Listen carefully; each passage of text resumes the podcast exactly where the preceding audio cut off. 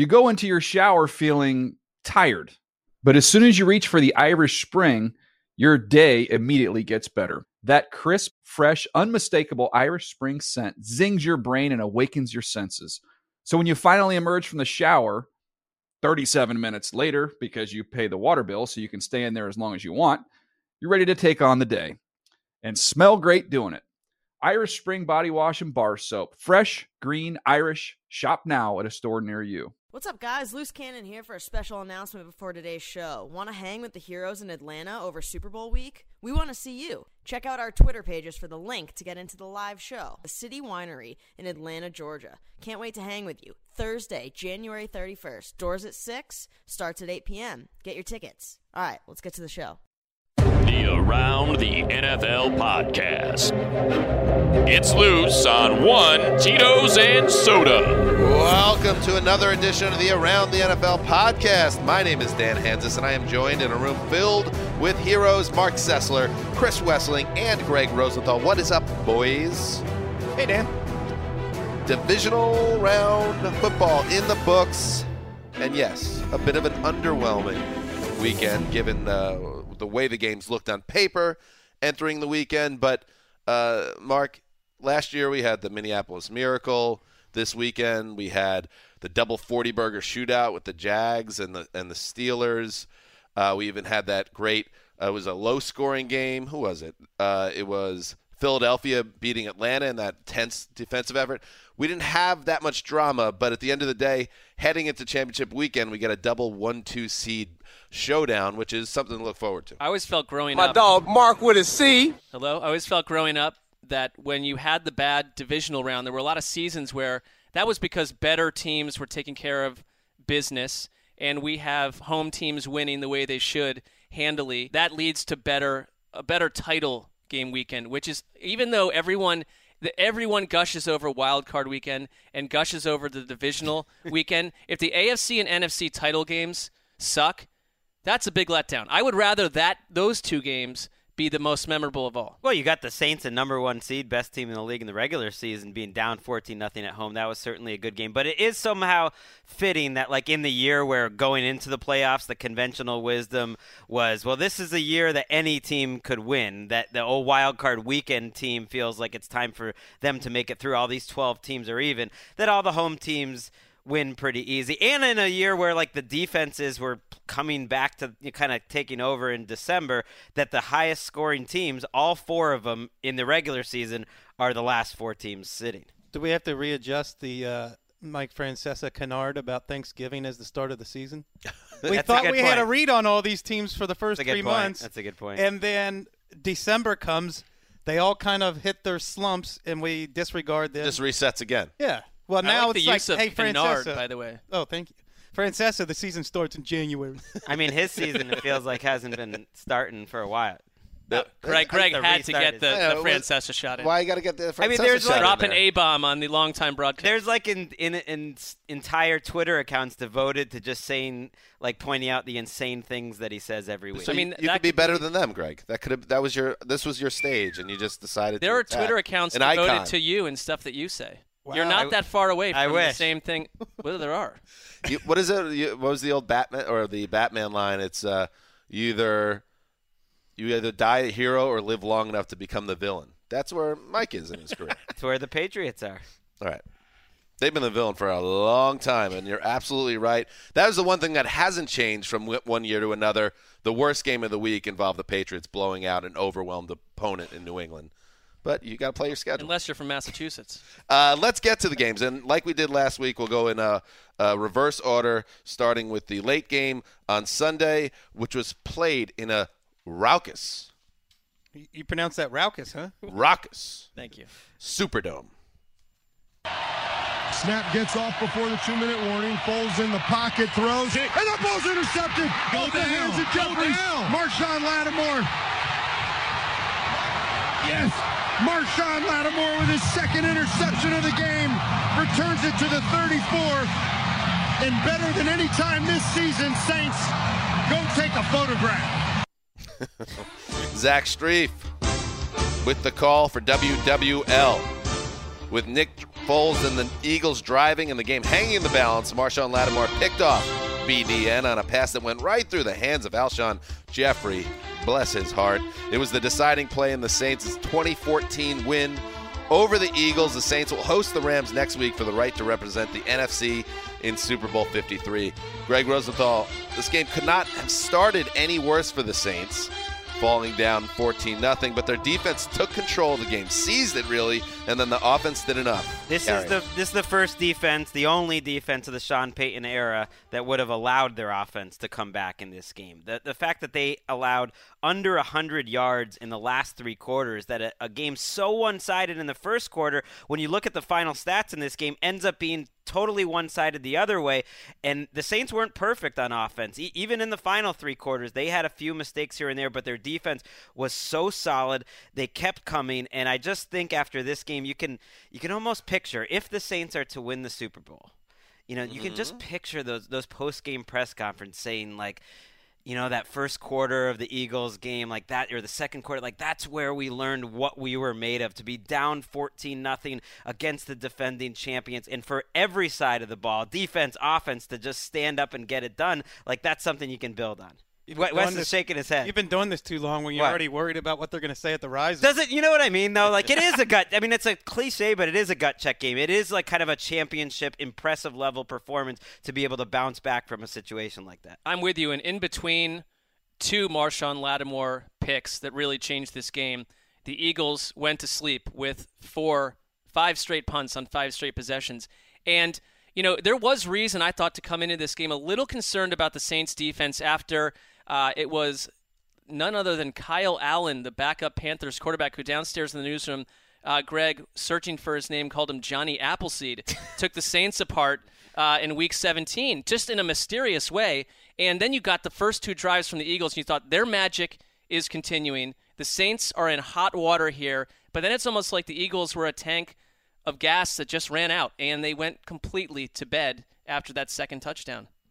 Foles' interception was huge. I mean, there's a lot of big plays, but you're up 14 nothing. You're at midfield, and Foles has thrown about one of these a week where it's like he's feeling himself and he's just going for it. And he threw kind of an unforced error interception, and that to me, they were going in for a three-score lead potentially, helped change the game. That was a turning point in the game. Another turning point in the game. There were two calls this weekend that I absolutely loved from an onion standpoint, and we'll get to the other one later. It happened uh, last night at the Coliseum here in L.A. Uh, but the call from me was 14 nothing. Uh, and the Saints are desperate to get something going. They're at their own 30 yard line at a fourth and one. And Peyton, you know, Sean Payton is a guy that's not afraid to do anything. He'll get wacky. He, he can get wacky. On third and one, it's a penalty, a hold on Ryan Ramczyk. And they decline it, uh, the Eagles do, because they say, oh, they're going to punt it away. And, and Sean Payton He goes, asked no. whether they should decline it. Right. And I, I thought that it was the right move to decline it, but then you also have to remember who the opposing head coach is. And Sean Payton, no hesitation, called for the fake, got the conversion, and then they scored their first touchdown, and it was the first of 20 straight points to win the game. I loved that call in that spot, but it was undeniably risky. If they do not convert that, they they are down 14 points with Nick Foles coming on the field first and 10 from the 30. Well, and that and that uh, following up on that punt, that fake punt, which Dan called in the newsroom before it happened, was the touchdown pass that went to Kirkwood was a, was also on fourth down. They didn't. They, again, it's the ultra aggressiveness, the trust in the offense. These are two great coaches, and Sean Payton never took the foot off the gas after that series. It brought the crowd back in, and you know that first play of the game, the interception by Cre'Von LeBlanc took the crowd out of it, deflated Raucous. the stadium, and then it wasn't until the middle of the second quarter where you started to see some false starts, wasted timeouts by the Eagles. Um, you started to see the mistakes that, because the noise was a factor, and then coming out of halftime, that 12 minute, 18 play drive in which we saw Taysom Hill come in and throw the best deep ball of the game, hitting Alvin Kamara in stride, only to have it nullified by, pe- by penalty. And then, you know, if there's one thing Drew Brees did really well in this game, it was picking up second and 20s, Oh yeah. third and crazy. You know, these long downs that he had to pick up because he he really was jittery to start and made some mistakes. And his deep ball wasn't great today either. There were some ducks. There cost were him two touchdowns. Yeah, 18 plays, 92 yards, 11:29 is what Wes Nine, is referring first, to. nine first downs. Right, it was actually 112 yards because they overcame two first and 20. Right. That I mean, that's that was a major, major um, um, drive by a team that uh, I think the Saints are the best team in the NFC. Uh, but when you fall that behind 14 nothing, the game could go sideways. I think you, there's a lot that you learned about New Orleans today, and it informs me going forward about who I pick to win next week and the two weeks after that. Because I think this was like you were saying. Uh, I don't know who said it now, but when they oh on the riser, you were obsessed with the riser, Greg. This will be a memorable, memorable moment in their season. I think that we'll remember. Yeah, This is memorable. because they're a complete team. I mean, they it's not all Brees and Brees and, and Michael Thomas. Brees didn't even play that well today. He, he didn't. He hit a lot of key throws, and he kind of ultimately, if you just watch Michael Thomas those- made huge plays. Right, I think he carried the quarterback, not the other way around. I think that's totally fair. To to put 12 catches, 171 yards. He doesn't fit the the mold of what you think of as the top, you know, two or three receiver in the NFL. You know, he's not T.O. or Randy Moss or, or, or Antonio Brown. Exa- He's maybe more like a mid-career Larry Fitzgerald, but he he's, is a he's That's just not a bad like, thing to he's be. just like Right. DeAndre Hopkins. Right. He he but he, I don't even think he has that that the same vertical ability as Hopkins. But what he can do is put his team on his back. He's done it quite a bit. And what helps is when he'll score three touchdowns in the Super Bowl, and suddenly everyone's, you know, wife, mother, son, father, uncle will know who he is. And he's relatively anonymous for how powerful and amazing of an athlete he is. With all that said, the Saints, you know, got some breaks. You know, Foles, that that first of all, the Jeffery drop, you know, they're going in right there. They have a chance to take the the lead, and that was basically a, just a mistake by Jeffery dropping. It turns into an interception. Foles missed throws in this game, more throws than he has uh, in any start that he's made down the stretch. Not just the the interception, but a few third downs where he just missed the throw, where they picked up the blitz pretty well, and it, it's going to happen. He's not a he's not a perfect human or a perfect quarterback, but he's played uh, closer to one lately, and he missed some throws. This is what, and he did miss throws. But th- what really bums me out about the game, and and why ultimately I don't, I, I think this could have been a more exciting game, even though it was much better than the other three games this weekend. Is I wanted to see how this was really going to Yes. play out, and instead, Alshon Jeffery was a very nice wide receiver. He- I mean, uh, any team would love to have Alshon Jeffery. they wouldn't be in this position without the way he's played. The absolutely last, last, three or four weeks. yeah yeah absolutely but that law that is a drop that will stick with him and he'll regret you know he'll live with that for the rest of his career because that was a spot he put it right on the right on his hands and shot through the hands and right to Lattimore who was right place right time I'd love to know where that happened exactly on the field but we're talking first and 10 20. inside the 20 yeah. and we'll never know I would have loved to see Nick Foles one last chance defending the title uh, but the Eagles didn't execute in this state. I was confident Hey, all Mark, along the Mark, Saints might uh, pull What's this above off. your What's above your head right there? Look up. Oh, a lock. Mark's closing in on the title. What is above his head? I don't see that either. I don't get the ref. I don't know. It's just like he's gonna look up and there's the lock. We'll put that in there in post. It sounds like It was no, there, it was there. What there do you some mean? there were some Right nervous moments, by the way. Um, Very nervous moments because Mark switched out of his Rams lock. Uh, he showed up at LA Live at approximately 7:30 a.m. before the Rams game and saw Cowboys fans milling around, and it was raining. And he jumped off the Rams pick and then uh, had to live with the drama that lasted 14 nothing. He, took a walk at one point. Uh, he came back, and your your Saints didn't let you down, and we're all thankful for it. I had this bizarre, like semi-awake dream that the Saints and Cowboys were going to be in the NFC title game. So I got jittery about the Rams, switched to the Saints, which felt maybe almost too safe. And after watching the Rams coast over the Cowboys, I thought that was a lost opportunity, big time. I could sense that in the press box with you too, that you were living with I'm just that a little regret. annoyed with I could myself. I could se- sense it during a uh, a penalty called on the Saints in the fourth quarter, I believe, when you'd be like, "Come on with this BS, always with this BS." Mark needed this. Mark, you the need most this trophy. into a game I've seen you. It's uh, I don't Browns know why. games included. Yeah, I mean, well, I Browns games he doesn't speak. Yeah. I shouldn't put value on what I, I often kill you guys for playing parlor games. This is less important than any someone's fantasy team. So This I is don't know no why I- game for you. I don't know why I'm This wrapped up. life. The gods were with you though. The injuries kept hitting the. It's like every other minute a new Eagle got injured, and then Jeffery's dropping it. it. It was it was on your side. Have you given any thought to your strategy going forward in the lock game? because you can try to you can try to block me out from like the Saints at home next week. Well, we have time to talk We about time this. to- I mean, I, I but there's a lot of strategy it. to I it. probably overthought Fle- all Fle- of it. So. Fletcher Cox uh, suffered a foot injury. He was in and out of the lineup.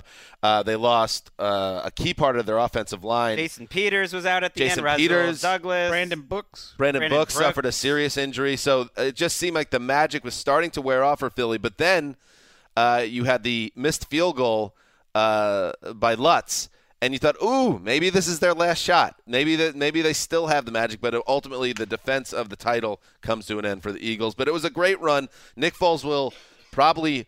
Uh, in all likelihood, move on from the Eagles, but he is, even with the loss today and the interception that sealed the deal, a legend in that town. What what was your take? And, and I agree. And it was tough. That was a tough one to explain to my seven-year-old daughter why Nick Foles won't be on the team next year. Like that's a concept that's Yeah. really tough to, for her to figure out.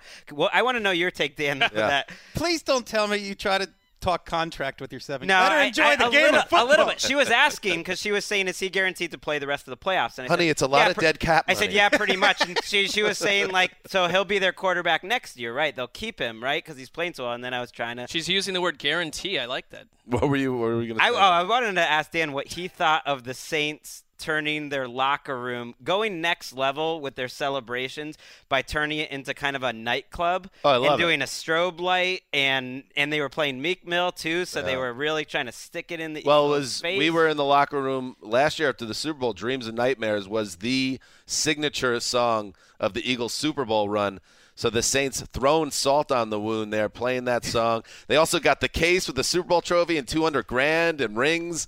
Sean Payton may be going crazy, Right, but he's they are like two making games his away from the Super Bowl post-game title. speech with a strobe light going around. They have some dark. characters on that team. I I'm not it. surprised. They're in the right city for that too. Uh, so anyway, there you go. The Saints move on. Any final thoughts, or shall we head to the early game on Sunday?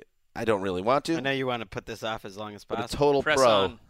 I've been dealing with this for years and years. I, I can handle a divisional playoff game. To Foxborough. Michel behind Devlin counter handoff. Michel runs it right to the 10. Angling right to the 5. To the pylon. Diving. Touchdown. Patriots. What a run! Two very workmanlike, executed, perfectly typed drives to start the football game for the New England Patriots. Bob Socci, Scott Zolak, Patriots Radio Network. Yes, they started fast and never let up.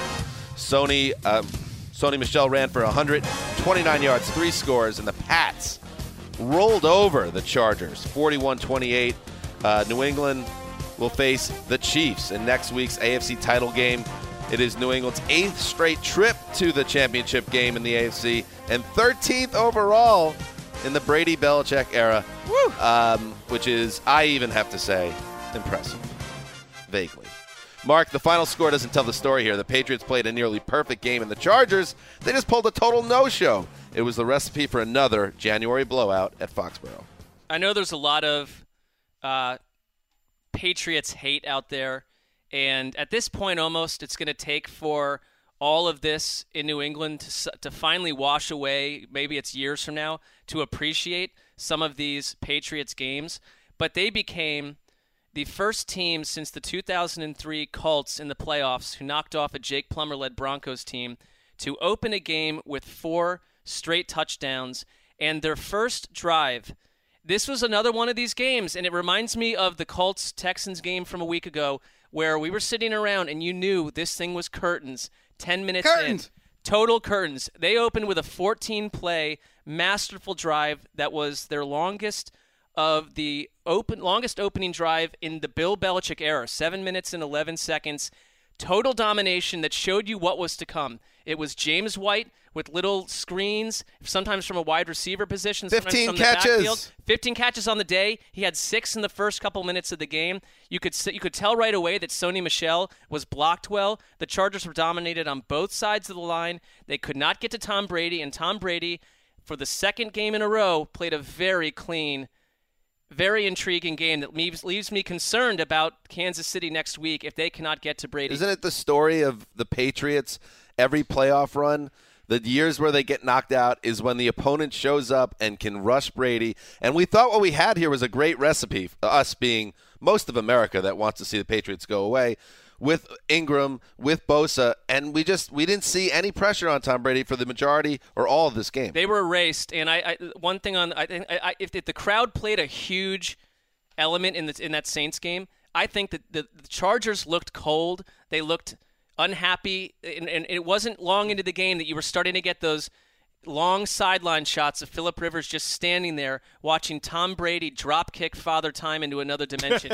it's another week we're going to have to wait to write him off, Tom Brady. He looked great today. Well, claiming a player is washed up is always tricky business because you you just don't have any knowledge or, or data to back that up. All you're going on is by what you see. And when Ian Rapoport reports that Brady had been playing through an MCL sprain or tear, that would explain maybe why he didn't want to take a hit, why he wasn't doing well with pressure well, in the pocket. But it doesn't explain why all of his throws were losing momentum at the end of the. I was gonna, I was gonna say it, uh, not to be, you know, the guy that always shoots down Brady or whatever. But did he? I mean, did he play a tremendous game today, or did he just All I would t- say, execute what was laid out in front ex- of him? Because executed at a very high level. Executed, and that's it, what that's what he's always done. Right. Like it's the stuff. But I mean, the this- challenge it wasn't the highest level of challenge. The Chargers did not show up today. Right, but that's like him and McDaniels as a combination, winning before the snap, identifying the matchups, kind of looking out for on. receivers. That's been his game all along. I mean, Yeah. that was his game in the Super Bowl last year when he threw for 500 plus yards too and, and played great. That's that's kind of who he was, and and McDaniel's deserves a lot of credit eh, along with Brady for really just putting it on Gus Bradley. I mean, talk about a fall from grace. Gus Bradley was getting so much love last week, and this is just a zone defense where they kind of knew what was coming. The first couple third downs of the game, they were just wide open. I thought that was like a great sign that he was getting these easy third down throws. And the, the thing that the Patriots and Brady and McDaniels all do well is they mix it up so well drive to drive. So one drive was really pass heavy. Then they went with the power, and, and the, di- the dime defense was suddenly out for the Chargers again, and they ran it down their throats with Gronk and with Dwayne Allen, with James Del- Devlin, and then they mix it up again, and they were never the same. Sometimes they were using tempo, sometimes they're not. They're never the same thing. Forget about halftime adjustments. They're making adjustments every other drive, and you're right. It made it look the two AFC games were as one-sided as you would expect, like uh, the Raiders to be if they were a road team playing the Chiefs or the Patriots. One of my biggest takeaways was how incredibly outcoached the Chargers were, which shouldn't be a total surprise. Bill Belichick's on one side, and he has a bye week to prepare. Uh, but they, you just could tell from the minute this game started that the Patriots had a game plan and they executed it, and the Chargers had no answer. But to Greg's point, they had 23 first downs when the Chargers had 23 total plays. and, and and the one thing that the Patriots are so flexible, you essentially cannot count on Gronk taking over the game as a pass catcher. I get that now he's the greatest blocker uh, on earth. That's fine. But you also don't have Josh Gordon. and they did not really miss either today in the sense that they find a way to flexibly rejigger their offense where on the Chargers side, Melvin Gordon is obviously not healthy and at, wound up with about 15 yards on the ground. They came up with no alternative solution on offense to mystify the Patriots. None. Well, the Patriots were very physical and creative on defense too. Brian Flores has been like that since the bye week, and I thought it was really telling. This game, I don't think, came out of nowhere for the Patriots in the sense that when they beat the Bills in Week 16, all Bel- Belichick was as happy as he was all season, and all he talked about was all we talked about all week was being more physical than the other team, which seems like kind of a coaching cliche. But they did it against the Bills, they did it against the Jets, they did it against the Chargers, where on both sides of the ball they really dominated pretty well uh, up front. They didn't quite dominate against the Bills uh, on, uh, on the offensive line. They certainly did that today, where the defense is trusting the secondary for the most part. They're getting very creative with what they're doing up front, and they're causing all sorts of problems for that Chargers offensive line. Well, it didn't come out of left field in the sense that the Chargers have been a bad offense for Yep. two months. They've been a bad, bad offense for two months. And the talk about them being a complete team was just never true. Edelman looks different than he did early in the season. I think he's healthier. I think the bye week certainly must have helped Tom Brady. The injury supposedly dates back to week 11 in that uh, when they tried to run that Philly special that he tripped himself up on, and uh, I think the week off what? helped them all. What did they run? I mean, it occurred.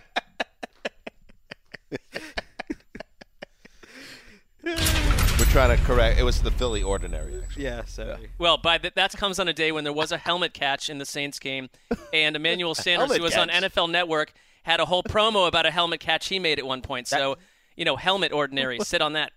That was Wes's lock, by the way. Which really and I, Tamposi's. oh, Oh yeah. Oh, Erica's hot. Oh, and yeah. and And unfortunately, I'll eat it. I gotta eat it. But, but you know what? I, I rooted for it. I would have never made this lock if I was really in hardcore contention for the lock off. I decided to follow my heart and uh, and just go all in. But I felt pretty strongly that the Patriots had a real chance. Uh, not only to win this game, I always thought they were going to get back to the title game. Do I think they're going to get to the Super Bowl? It, They could. you have to admit though in a season where you know we there's been a couple times this season where you're like yeah I, we know they might get back but these aren't the same old patriots. You have to admit that this is different. That here on divisional round weekend they are breaking new ground. They are eh, putting up as good a even if this is all there is like a divisional round home playoff win is not something to be taken for granted. It's- some teams don't It was that so- for a decade and They they looked as any good, as good as any that's team what I'm this saying. entire This was as good a half, at least, as they've had statistically or anything else since they beat But- the doors off Tim Tebow in 2011. That was the only half that was anywhere similar to that. The demise of the Patriots was- Against a good defense, The too. demise of the Patriots was always overblown this season. Like I, I've said this on this podcast that I people have really even Patriots fans, you've heard Patriots fans go nuts this year about how this year feels different, something's wrong. But this team has never been that bad. Tom Brady's never been that bad. So this shouldn't be a shocking There was more uh, compelling outcome today. evidence, but then Right, that there's evidence vanished today. For much of the season, they they were maybe the fifth best team in the league instead of the second or third or fifth or sixth. I, I did see though that your your negative energy in this game, Dan, kind of turned towards Philip Rivers, which I thought was unfair. Well, Wasn't- let's just let's unfair. be well, let's be fair because F- Teflon Phil never gets any heat, and you'll notice we've done an entire. Uh, Well, that's why I'm setting game, you up for Yeah, it. without even mentioning his name, because whenever things go wrong for the Chargers, it's never on Phil Rivers. When things go bad for the Giants, for instance, it's all on Eli. but that's, I mean, it is what it is. True. I'm not here to uh, to get into that conversation, but I will tell you, 0 and 7 against Tom Brady in his career. Uh, he is now 37 years old. He's not getting closer to the Super Bowl. In fact, he's taken seven teams to the playoffs and never gotten to a Super Bowl game once. You could say he's a Hall of Famer. Fine. He's putting up great stats and he's had a fine career. But uh, that's the way the sport is, Wes. You get judged by what you do in January, your Super Bowl glories. And Phil Rivers just does not have it. It's a huge gaping black mark on his resume to me. That's fine. Uh, um, I'm never going to choose like a handful of playoff games over 15 years and 220 games of excellence. This That's Well, that's not fine, how but I'm, I'm going to judge a player. didn't- That's not didn't- what you have to do, though. But you, you can't ignore you can use what your Hall done. of Fame criteria, and I'll use mine. No, I'm saying Phil Rivers is a Hall of Famer, but you cannot ignore that he just hasn't gotten it done. It reminds me a little bit of, of of Dan. Marino, who did get to a Super Bowl right away and then never got back. And growing up, always hearing about Dan Marino being the best quarterback, even over many thought over Joe Montana. For me as a fan, I would much rather have the quarterback that won multiple Super Bowls. I get that. I get the whole quarterback wins thing. Please, and the, but but this there is game was a good magical example about it. This was a good example because and Rivers didn't play well at the end of the season, so he, there's not much to defend. Although I don't think this game, the first half was really on him. He was fine in the first half, and then he just started throwing up prayers. Balloons. This game was typical a lot of the Chargers era, though. Absolutely no running game, absolutely no help from the defense, absolutely no offensive line. And you can say that's Teflon Phil that's making excuse for him, but it just is true. If you I mean, watch he had the this game, Danian Th- like if you put if you switch teams, Tom Brady would have no chance to win this game. That's just I'm how it is. I'm not even a Phil Rivers fan. Like I, I don't care if he gets in the Hall of Fame or not. But I just think you don't ignore what a guy's done over 15 years. Well, I'm saying you don't ignore anything. You look at the entire picture of the man's career. Yeah. And this, and I today is the team didn't show up to play. Right. The offensive line didn't show up. The defense certainly It's didn't show up. The coaches. But the coaches did not were not competitive with the Patriots coaches. So I don't put this loss on Phil, but I'm just uh, facts are facts. He's 15 years into a career,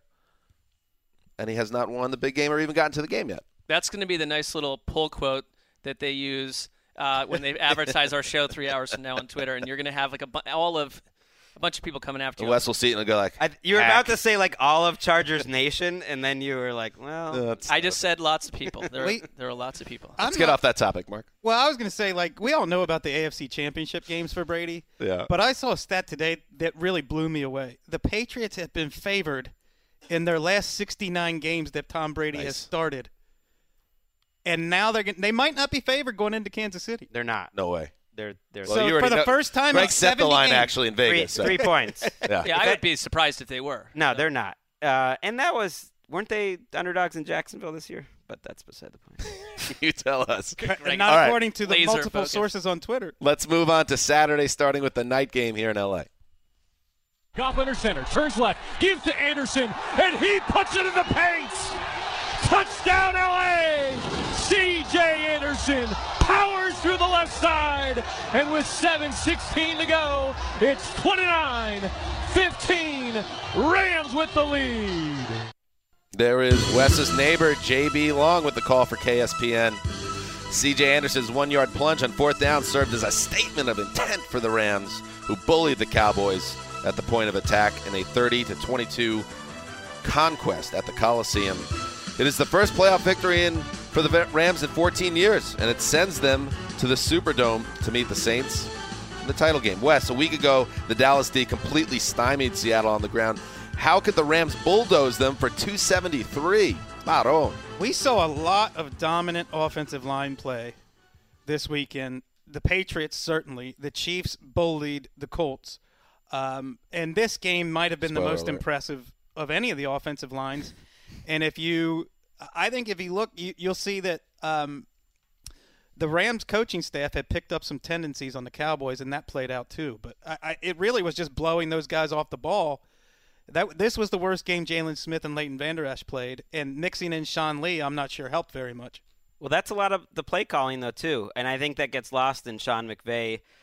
You know, his reputation is that he comes. They ultimately come from the Shanahan tree, and the running game is so crucial. And you can be creative in the running game, and they were incredibly creative with everything that they did pre-snap. And it's it's kind of more of a finesse and timing offensive line. You don't want to call any offensive line finesse, but it's like they are moving in unison and they were at their best, just like they were the last couple weeks of the season behind CJ Anderson. They they found a little something with CJ Anderson in that power running game. I think they're better run blocking than they are pass blocking. You had a good obs- observation, Greg. Uh, we went to this game last night, uh, uh, Greg, myself, and Mark, and you were rewatching the game this morning.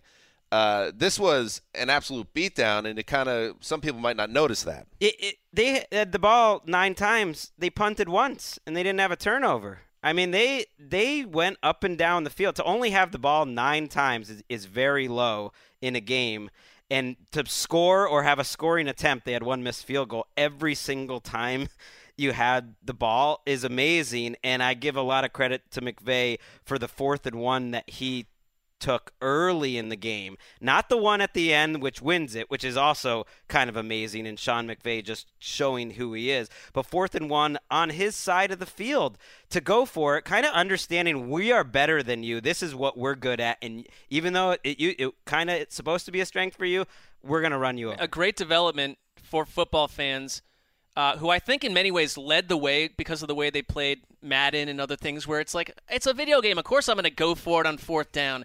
But coaches were late to late to that and we're in a season now where you're basically shamed if you aren't going for some of these fourth and short situations. And McVay is someone who led the way on this. Let's hear let's hear from Sean McVay on the fourth and goal rush, which was the other big onion hanger for me because they kicked the field goal, they're in control of that game.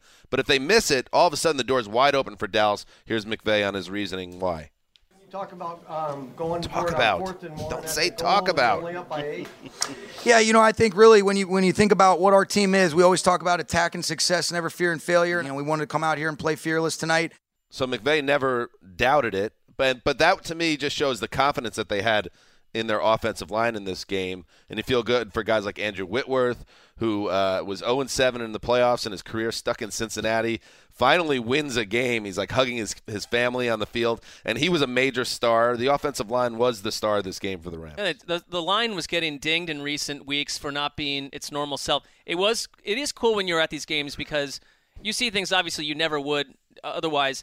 And Whitworth running off the field with his two boys in Whitworth jerseys in front of him, and one one cameraman around them like bumped shut shut his his butt like got ju- like went into space. He like moved his butt to get out Wait, of the way. wait, wait, wait I'm sorry, this is Whose not making sense. The cameraman like thrusted his butt into There was space lots of butts. and knocked Whitworth's little boy down. Oh, And no. like the other boy kept running, but it, Whitworth like reached down and just picked up his son and just ran into the locker room without skipping a beat. Totally happy. We talked to Kara Did he Kara crush the butt guy's head with his No, hands? he actually said to his son, he was like, "Come on, you got to watch out." Yeah, or he's like, something. watch out for these guys. And we talked to Kara Henderson. Who is the wife of Rams general manager Les Snead, after the game, and she was joyous because it was a year ago that Wes and Dan and I were there, where you could see on her face after they lost to the Falcons what a let obviously what a massive letdown that was after that Rams season. She was in fine form last night, totally happy, and she brought up Andrew Whitworth over and over because she's very close to the whole family. That this may be the last time that he has a chance to go to the playoffs after such a long career in Cincinnati where that was not an option. So Never got credit in Cincinnati when he played at an All Pro level for a lot of years. And, and another guy who played at an All Pro level, but really got criticized this year was Ndamukong Suh, who I thought really controlled Zeke Elliott in that Yes. line of scrimmage.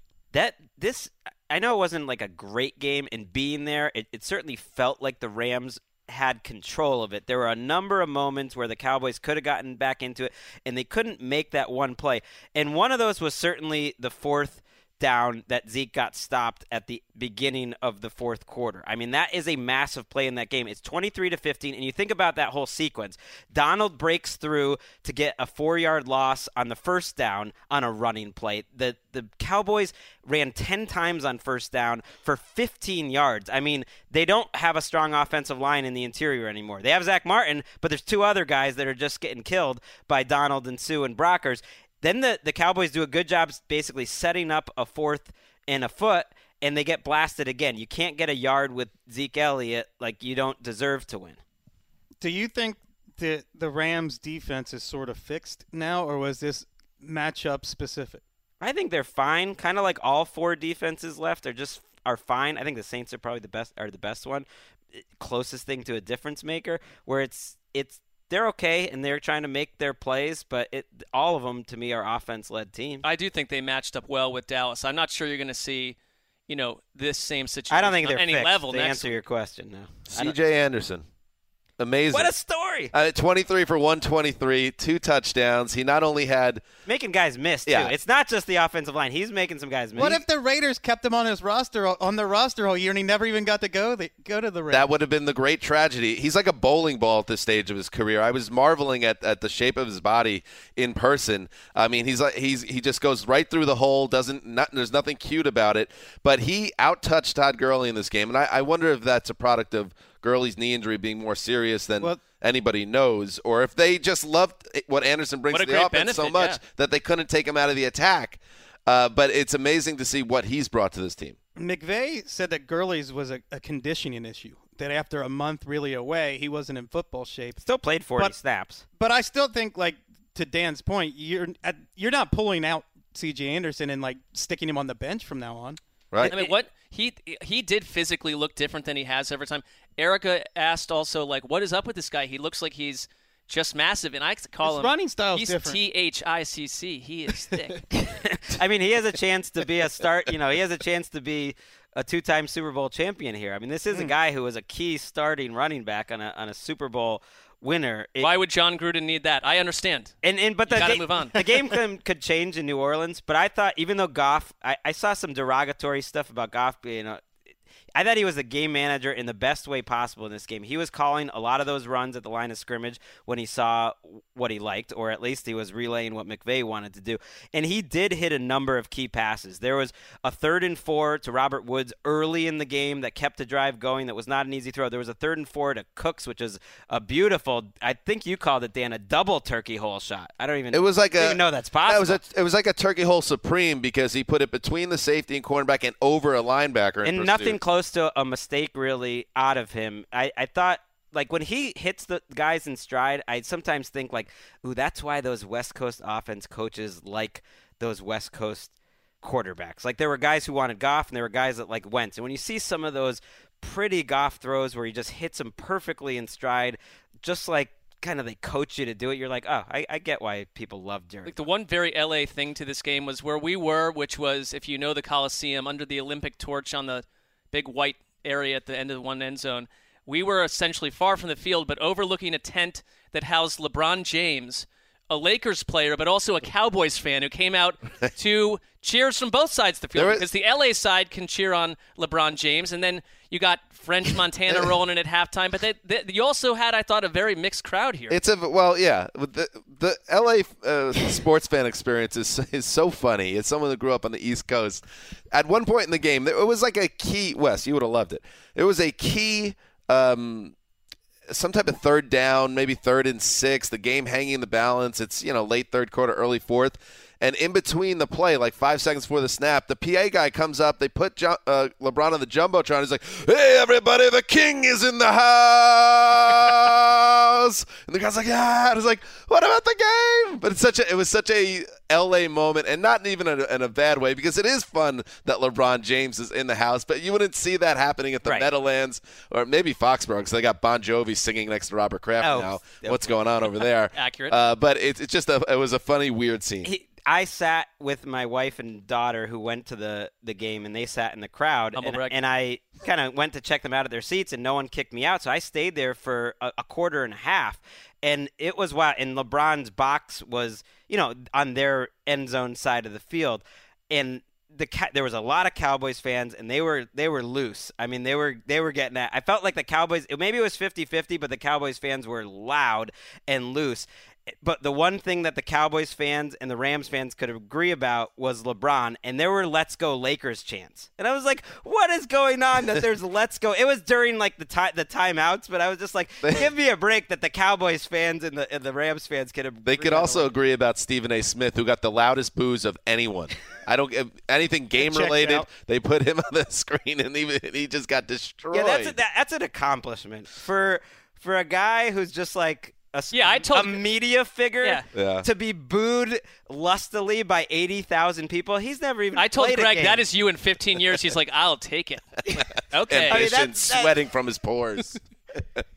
um, I, I we don't know because we don't watch those programs, but apparently Stephen A. Smith, I believe, makes a living like killing the Cowboys. So that might have been forty-seven thousand. Cowboys fans Hmm. going off on him. That might, a little context that we're missing, I think, but who cares ultimately? Any other thoughts on this game? All right, I'll take your silence as a sign. Let us move on to the first game Saturday from Arrowhead. First down, they're going to bring it on an end around. Tyreek Hill gets a block. 35, 30, jet speed. 25, 20, 15, 10, 5, snowshoes. Touchdown! Kansas City. The cheetah can run in the snow. A 36 yard end around. And the Chiefs, two touchdowns on their first two possessions. I enjoy. Let's put that in the uh, top calls of the year um, group. Uh, Mitch Holthus with a call for Chiefs Radio Network. Tyreek Hill had one of four rushing touchdowns for the Chiefs, who jumped on top of the Colts early and cruised to a 31-13 win at Wintry Arrowhead. The Chiefs returned to the AFC title game for the first time in 25 years. When who was their quarterback? Joe Montana. Joe Montana. They'll face the Pats. We saw 433 total yards in a ho hum day for the Chiefs offense. But Wes, the real story here had to be their defense, who gave Andrew Luck nothing. From the opening whistle, this looked like an indoor team that had no footing, that had no confidence in its ability to move in the elements on a slippery turf uh, in those elements. And they continued to melt down at every level of their offense and defense the rest of the way. From Andrew Luck throwing ducks to the right side of their offensive line getting worked over to no running game to Eric Ebron dropping the third down pass on the opening thing. Uh, false starts, holding penalties anytime they did something right. Then on defense, you're without Malik Hooker and Mike Mitchell at safety. You're playing J.J. Wilcox, who had been cut by the Cowboys, out of football, and he's getting lost in coverage on all kinds of plays. It was to me just a comp. I don't want to throw out the fact that the Chiefs were more talented because you could see that the Colts had no answer for the Tyreek Hill, Travis Kelce conundrum that every defense faces. And the Colts, you look at the Colts offense, and they've got a injured T.Y. Hilton as basically their only weapon. So to me, the, off, the, the offensive talent disparity was a big issue in this game. guys weren't open, and it, just the way the game started. You said it. Ebron drops the first third down. The next couple of drives for the Colts were tipped passes from Luck, a ton of tipped passes. So there, many. there was another Chris one. Jones had the three four- of himself. Right, the fourth one. Ebron didn't get to the sticks on a stick route, and so he catches it one yard short. And by then, it, it you know because the Chiefs are who they are, and Andy Reid and the Chiefs do such a good job very often in the first 15 plays, they're already down three scores. And in a game where they got a punt block touchdown, the Colts did, to not be competitive is kind of amazing. I mean, they scored six points on offense. Well, in that in that blocked punt, which resulted in a touchdown, had them trailing only 17 to seven, and it turned 24-7. And the killer moment in this game, I think, when they were psychologically broken, if it hadn't already happened, was inside the two-minute warning. Andrew Luck and the offense looked like they were finally getting going. They marched down the field with some big pass plays, and then of all people, Adam Vinatieri missing a 23-yard field goal attempt right before the half, which would have made it 24-10, and you have something to cling to. And it, for him to And have sure that thing, enough, they score a touchdown in the second half, and you're Right. thinking if he just hits that chip shot, that gimme, this You're is a it. one-score game, and then of course he misses the extra point on top of it. By the way, Vinatieri is one guy. You know, Frank Reich looks amazing with the white beard. Vinatieri doesn't need that. We everyone's always thinking in the back of their mind, is this guy too old at this point to be on the stage? And then with that white beard, he looks like he should be in some like rec league or something. He's like Ken Stabler. He's got a lot of thinking to do, and at least maybe some shaving at the very least. It it reminded me of early Chiefs games this season though, where Mahomes didn't. He was on point early, but he didn't have to do that much in the first couple drives. I mean, he had some of those third and sixes where he threw it across his body, but like the first drive or two, it was the play calling, it was Kelce, it was Hill, it was coasting, and they ran to win. I mean, I don't really think the Colts were ever in this game. I don't I don't know what they could have done, whether Vinatieri's kick or anything, whether it would have mattered because the, the Chiefs immediately went into running mode and they were pretty effective doing that, getting time off the clock with Damien Williams. He is he is like the AFC's. CJ Anderson. great. He is good. And they signed him to a low cost two year extension about two weeks into this little run. And like that that looks like a bargain because he might be the he might be their starter next year. And if he's not, he's gonna be part he of might the be team. Firing his agent. When you have the Chiefs, you know, there were a couple weeks where they're trying to cobble together their backfield and figure out how to handle this situation. When you get that from Williams, then suddenly it opens everything up. And I love this tweet from Evan Silva about what Travis Kelce did.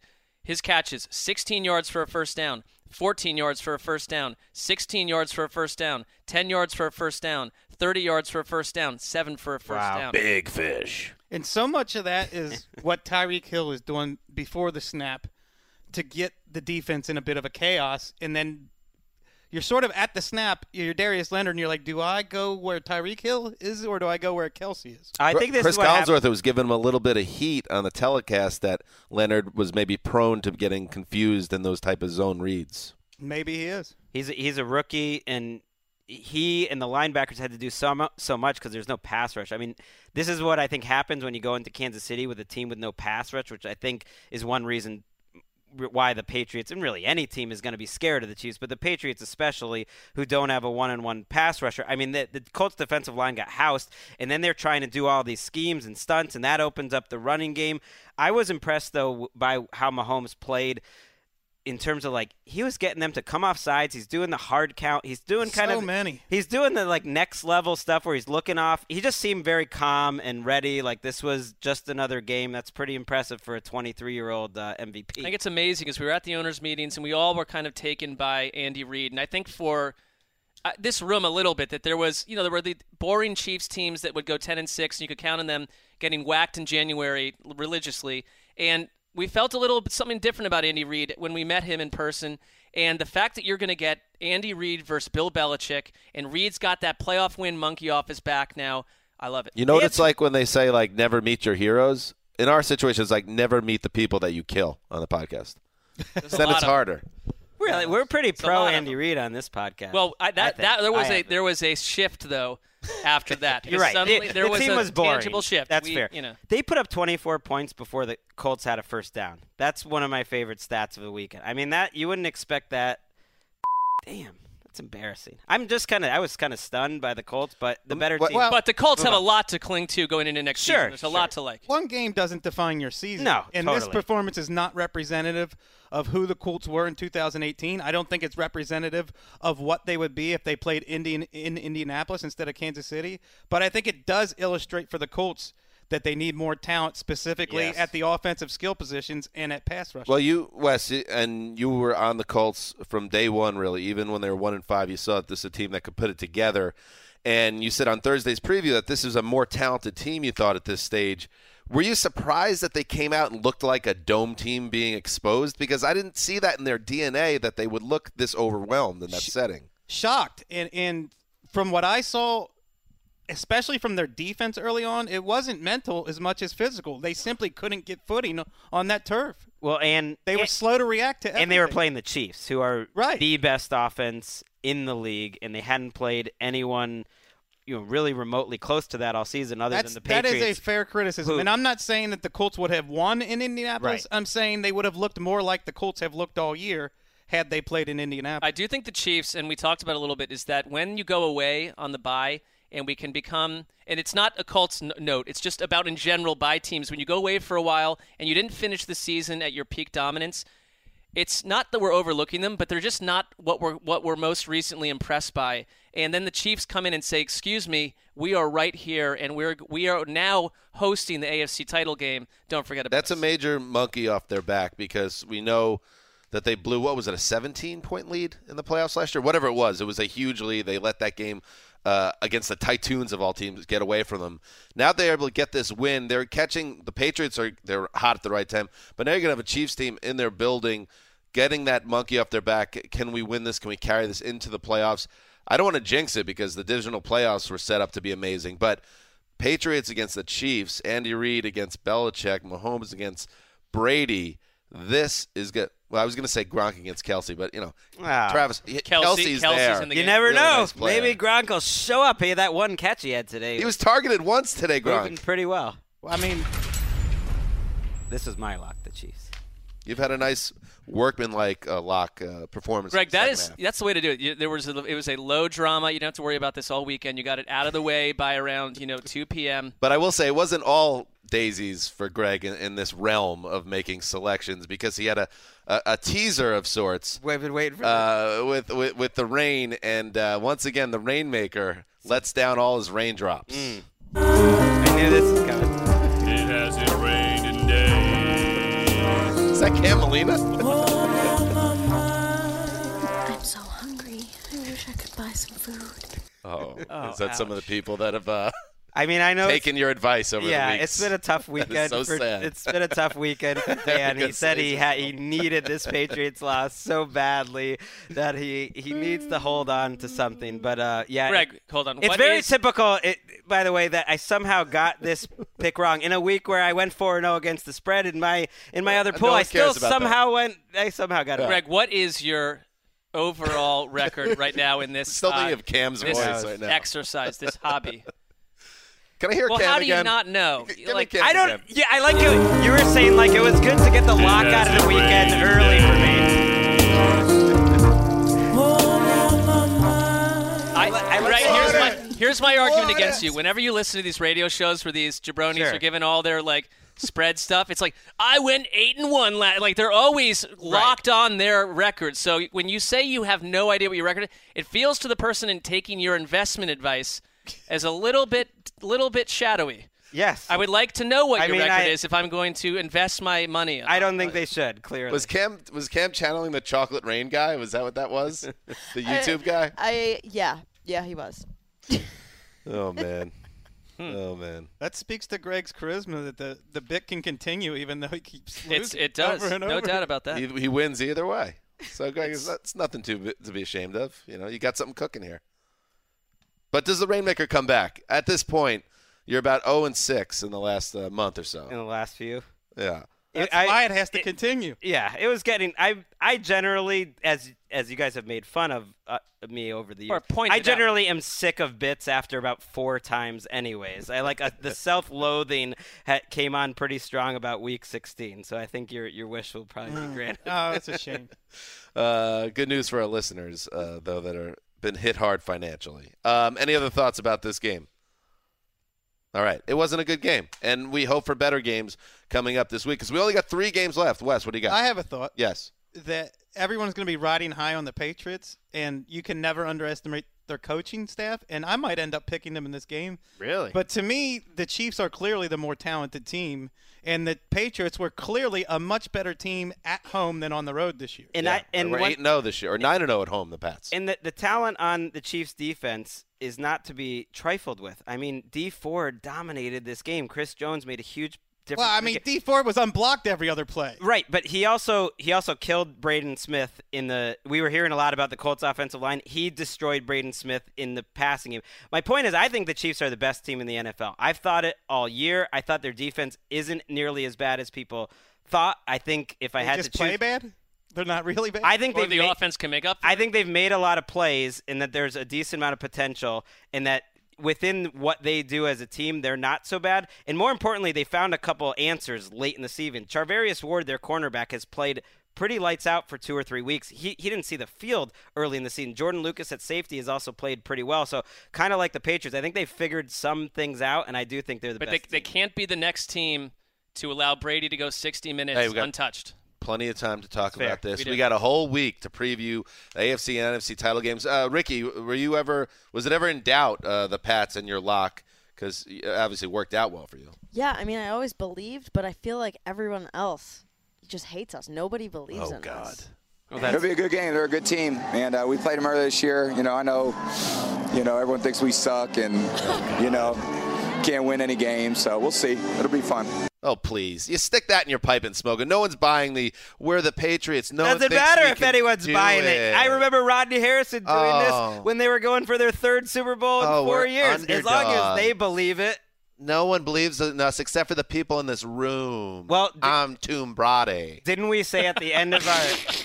Whatever. Didn't they? Say, didn't we say That in this room at the end of a preview of the Chargers back to Patriots, where we all thought it was going to be a really good game and that the Chargers presented a ton of problems? Didn't we say in this room they often do their best work when they're a little right? That's true. When when there's a little bit of doubt. So whether you think it's manufactured or not, I said that. it's worked. I said past. he's got the Jordan gene that he's he's pathological. He's going to Yes. feed off it. But don't try to sell us that the football cognoscenti and fans around the universe are discounting the Patriots having a chance. They have an absolute chance Maybe he to listens to, this win. podcast. Maybe it's, it's it's less about like the point spread. I've seen people point out the po- it's less about the point spread and more just that they know everyone is rooting against them. I think that's Well, more that's- it. That just people don't like them, whether the- they respect them or not. The It's more newsroom was even fired up and oh angry Oh when gosh. that game got away When because the- it was just like get out of our lives and they're not going anywhere. The only time in the playoffs so far that the the the newsroom had like a standing ovation for any moment was the first Chargers touchdown. Like everyone, the newsroom exploded just that it was seven to seven. Well, it helped So that he- Dave right. Schott, who works on the network side,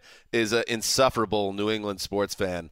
Uh, we like giving it to Dave Schott whenever things go against the Patriots or the Bruins or the Red Sox. So that was a great moment. Uh, but ultimately, as it always works out, your buddy Schott, uh, Greg, and you end up with the big old eating grin on your face, and you walk out of the building head held high. Insufferable uh, New England sports fan is redundant. Yeah, maybe it is. All right. You don't have to worry about Schott listening to this. no, he does not No, listen to our show. we're good. All right, we'll be back on. Well, we have a, twi- a Twitter show on Tuesday, which we implore you to check out, or whatever. Uh, and then on Wednesday, um, uh, we'll uh, be back on the podcast. We'll have Ian Rapoport on the show on Wednesday. Uh, Thursday, we'll preview the Championship Sunday, and then we'll be right back here um, one week from today, recapping and talking about who's in the Super Bowl. How about that? We're already here. Mark, three games left. We're almost home. I am having the time of my life. How is it? it- Cli- Sound like a hostage. Yeah, clip that, please. Uh, that is that is that's some. Le- That's a as a that's as, a nice turnaround, by the way, because like 72 hours ago, you said that you were like drifting in a dark lake. Talk to me tomorrow. Thank you, Saints. Thank you, Saints. Thank you, Saints. Uh, this is Dan Hanzus signing off for Quiet Storm,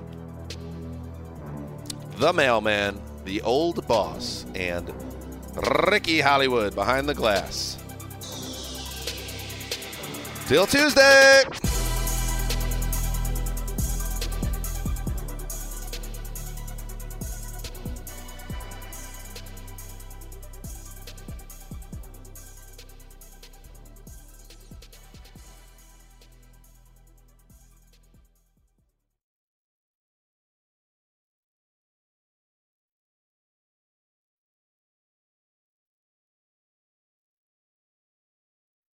You go into your shower feeling tired, but as soon as you reach for the Irish Spring, your day immediately gets better. That crisp, fresh, unmistakable Irish Spring scent zings your brain and awakens your senses.